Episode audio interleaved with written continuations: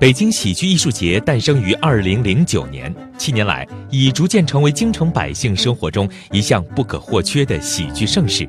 今年二零一六北京喜剧艺术节已经于近日正式开幕，至十二月二十五号在北京喜剧院隆重登场。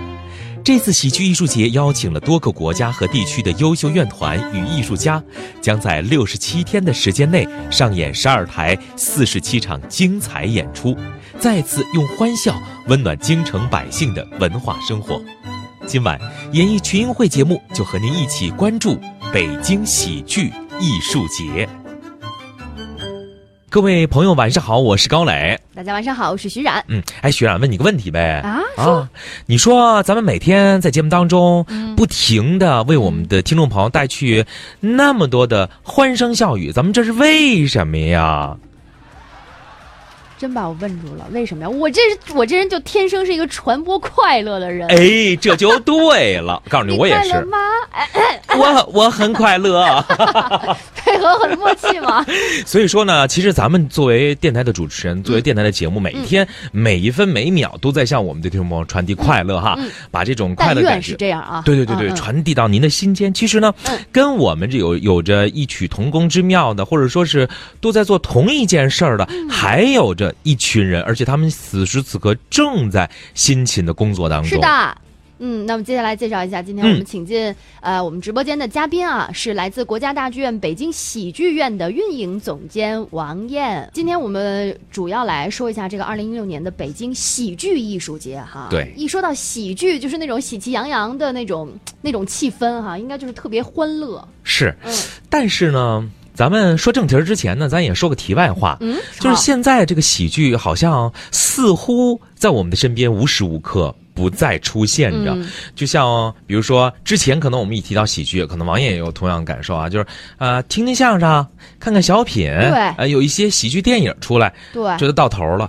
但是你发现没发现，从这两年开始一直到今年，咱们各大电视台就充斥着各类喜剧类型的真人秀的节目。嗯对吧？啊，各路明星、各路老百姓全都上场演了。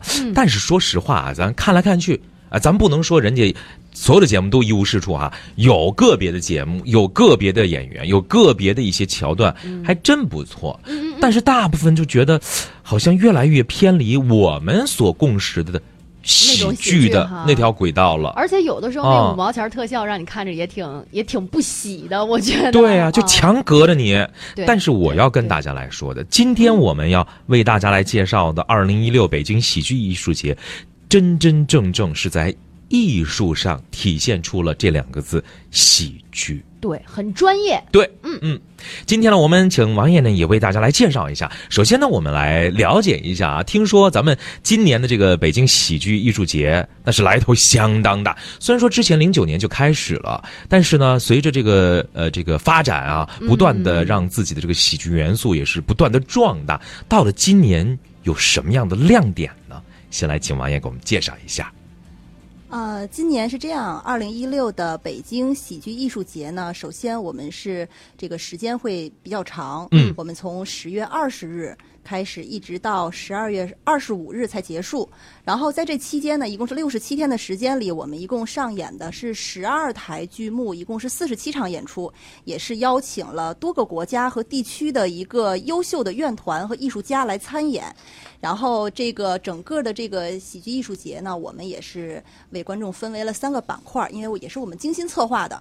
我们分为了三个板块，分别是这个小丑不丑，啊，致敬沙翁，还有喜剧原创，一共是三大板块。嗯。呃，在今年的这个三大板块当中呢，首先呢，我那我先给大家介绍一下这个小丑不丑的这个板块。好，好。小丑不丑呢，因为是这样，其实大家也都知道这种，嗯。戏剧类的节目，其实语言啊、文化真的是一大，就是一个障碍，让观众欣赏一个壁垒吧，算是对，确实是一个壁垒，一个障碍。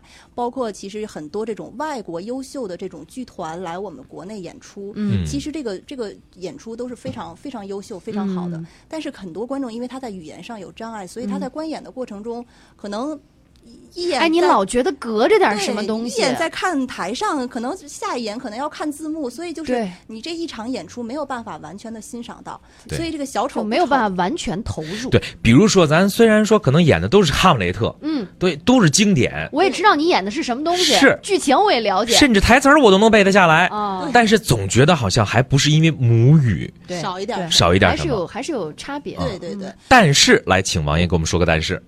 但是 今天，因为我们特意来挑选了一些小丑剧，嗯这个小丑剧呢，就是呃小丑剧啊、默剧，所以我们组成了这个板块儿。这个板块儿呢是基本上没有没有语言的，全部是用这种肢体语言来表现它的这个剧情，它的想表达的这个意思。嗯所以就是在这种语言的障碍上呢，就是在这个在这个板块儿其实是没有的。嗯呃，很多因为像我们十月二十日就已经开开已经开幕了嘛，嗯我们邀嗯请的这个俄罗斯圣彼得堡的呃塞蒙扬奇剧团演的这个《乔这一家人》，呃，其实来看过这场演出的观众应该是印象真的是非常非常深刻的。嗯他全全场没有任何一句台台词，嗯对，没有任何除了这个道具的声音，然后音乐的声音，没有其他这个演员发出的这个声音。嗯但是其实每一个观众，因为像这种小丑剧也很适合小朋友看，嗯，所以包括可能这种小朋友也能够完全理解这个。这个这个他表演的什么意思对，演员在表嗯演的他是什么意思？他的每一个动作，甚至是可能他的一个眼神，你都能够理解他他想表达的意思。嗯所以这个其实是那因为肢体语言嘛，是这种真的是这种国国际性的这种嗯语言。，通行语言嘛。对。对，通真的是通行的，所以很多观众会觉得啊，这个这一看 OK，我就知道是、是什么意思啊。反正我也不用听他叽里呱啦说，我听不懂对话。只是关注的很很专注的看台上他的表演就 OK 了，不用再呃左一眼看看字幕，右一眼看看这个、这个这个介绍，不用再这样，你只要看专心的看他的这个剧目就可以。嗯，对。然后，但是很遗憾了，因为我们这个《乔这一家人》已经是演完了，演完了，嗯，对，已经演完了，但是在后面我们还有其会有他的小丑剧对，还会有嗯，对对对这样啊，我先注意到啊，先我觉得请王爷得给我们答疑解惑一个问题嗯。哈，就是说小丑不丑这是一个单元，刚才咱们介绍的就是介绍了很多的一个小丑剧，而且是来自于世界各地不同的国家。很知名的，对，很知。名的，而且在这次的这个剧目当中，包含了几种题材，比如说，别就是表达形式嘛，嗯嗯。英式的滑稽戏，嗯。法式的默剧，俄式幽默的喜剧。等等等等，哈，哎，我就想请王爷先跟我们来解读一下，就是这几种类型分别代表着什么？嗯，它们有什么区别吗？对，呃，其实是这样，当然，当然了，我解释的也不是很很很专业啊。其实大家了解小丑剧，其实我觉得可能更多是这种俄罗斯的大马戏。对，嗯像俄罗斯大马戏，它有很多这种首席小丑，他可能这一个一个一个演员，可能在俄罗斯这某一个这个马戏团是非常非常有名，他可能嗯一个人能带动全场的这种气氛。是，对，所以这种小丑剧呢，它一个是它可能在装扮上，在这种化妆的上面都会比较夸张，大家肯定很熟悉了。小丑那是什么样子？就是白白的脸，嗯然后这个红鼻鼻头头，香肠嘴，对。所以就是大家很很熟悉，就是其实从名字就可以听出来，小丑嘛，那他就是可能这种整个的装装扮上也是会比较比较夸张比较夸张。嗯然后包括他可能在这种呃肢体的这种语言上，也是这种可能有点自娱自乐的这种、嗯这种感觉会更多一些自。黑，对，自黑，对，嗯这种感觉会更多一些。但是像这种这种这种英式的滑稽戏呢，其实英式其实大家一听可能是这种，其实还是英式的嘛，还是会比较嗯绅士啊山头门呐严谨一些的。对它跟这种嗯法式的这种默剧还是不太一样的。法式嘛，因为从国家这种地域上面来说，它的文化也是这种不一样的嗯对，有有差有差异的。默剧呢，其实最主要就是它就是没有语言。其实大家很熟悉，像这个陈佩斯老师在这个这个春晚上的这个小品吃面条吃面条，其实大家一看就是他没有任何的语言，但是嗯其实它真的是一个挺很典型的一个一个默剧的这种形式，没有任何的语言，只用他的动作。其实你说他的动作有那么夸张吗？像好像没有。啊。对，你说像哦小丑那样那么夸张吗？其实也没有，嗯他就是这种默剧，他就只是通过他可能对生活的这种理解呀，嗯，各种动作配合起来，再加上面部表情，嗯。啊。会让你就有那种从心而发的觉得，哦，真的是太太有冲突好感了好。像吃的就是自己一样。对，就是你特别有生活感。对对对对，你再结合一下自己对生活的体验，觉得我 撑死了，简直要。对，没错。其实效果非常好哈。对。咱们说这个 B 先生跟 P 先生，我们请王岩老师给我们介绍一下。好的，B 先生、P 先生，其实这个戏只是就是两个人，就是 B 先生嗯和 P P 先生对嗯，他们是一个组合，叫嗯 BP Zoom。嗯然后这个组合呢，因为它是一个法国的一个一个小丑剧。嗯嗯嗯呃，这个戏也是在国外获得了很多的大奖，嗯。包括这个布宜诺斯艾利斯最佳的外语表演奖，嗯。然后巴塞罗那国际小丑艺术节的一等奖，嗯。呃，包括呃，甚至就是戛纳电影节评委会演出的特别奖。从呃九二年开始，两个人开始合作，就搭档，二十多年了，对 B 先生和 P 先生其实就是这两个演员的呃第一个大写字母的呃小缩缩写嘛，缩写对对对嗯对对。然后整个的这一场这个这一出戏其实是说的是什么意思呢？是说一这是一对儿啊、嗯很了不起，然后又这种互相互相就是互损的这种好朋友的一个一个组合。嗯然后呢，两个人不太一样，比较这种有反差的。P 先生、Mr. P，他是比较喜爱这种幻想，并且并且可能有一点点笨。嗯。然后这个毕先生呢，他呢就是，嗯，比较可能强势一点啊，比较嗯蛮横，但是呢，其实他还是比较通情达理的这种。哦。所以他们在这种演出的过程中呢，就是通过互相搞笑，然后互损的这种这种剧情，而且他们其实整个的这个舞台剧，我不知道全场时间是多少，嗯。反正整个给人感觉就是舞台设计非常的简单。对、嗯。是吧他们舞台设计会很简单。对哦，刚才说了嘛，就俩人儿，对，他们就两个人，哦所以演出呢，其实时间都不会很长，嗯一般在九点多就会结束。觉得但是反过来说，其实如果只是这一个半小时的话，这两位演员是非常吃功夫的。对，只有两个人，他们在舞台上，所有人的目光都是聚焦在他们身上的。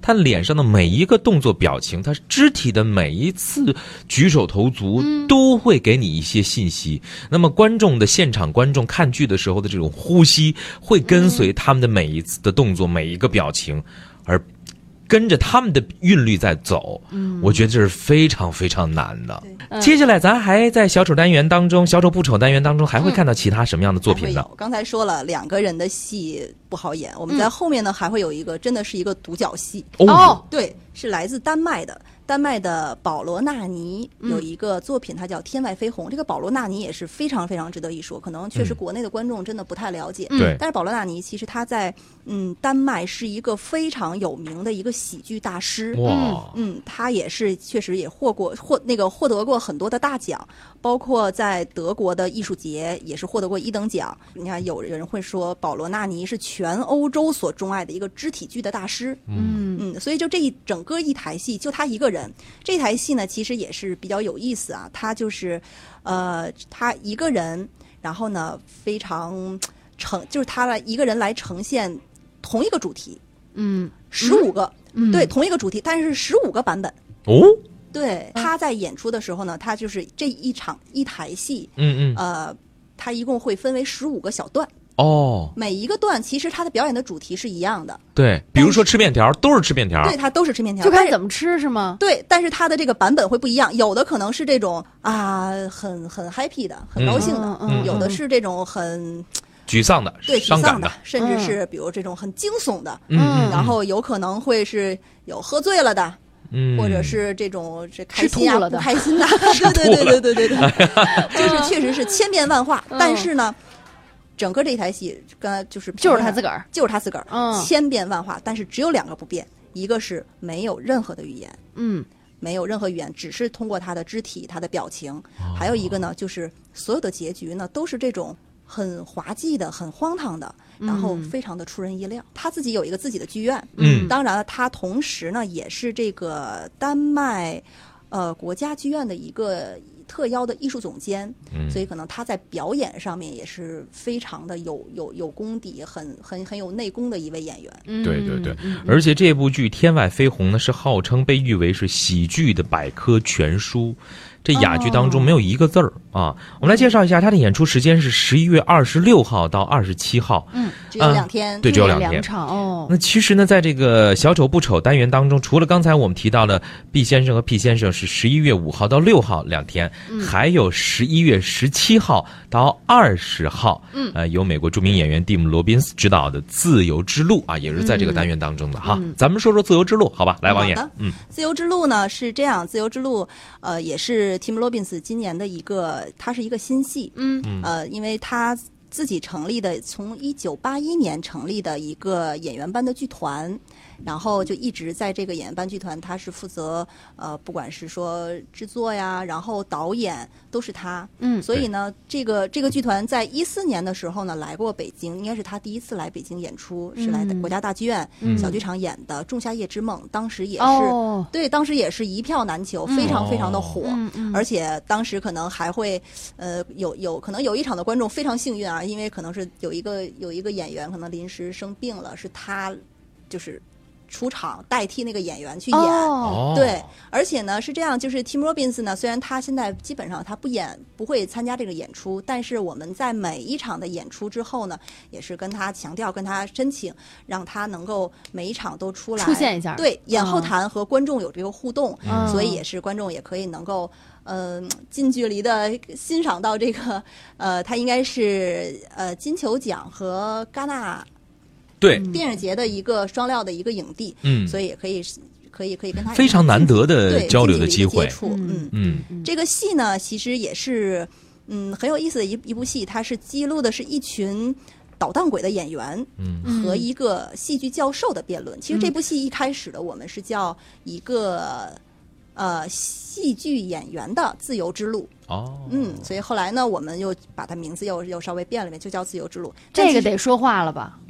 啊、对。啊 这个得说话，这不说不行了，对，人物众多是不是？啊？嗯。对，人物很多。他呢，其实是说，在这个这个，其实就是这一群演员和他们的老师，嗯。和这个戏剧教授之间的发生的这个故事，他们的一个辩论，嗯。是针对什么的辩论？是喜对喜剧的认识，他们是有一些分歧的。嗯然后呢，最后又演变成对整个这种嗯喜剧演出、喜剧灵魂的一场一场一场争论。没错。嗯，好，那么今天呢，我们在节目当中呢，向大家来介绍的是已经从十月二十号开幕，一直持续到十二月二十五号，在北京喜剧院带来的二零一六北京喜剧艺术节。嗯，那么大家伙儿有什么样的问题，可以继续在下半时段听我们王艳为您介绍。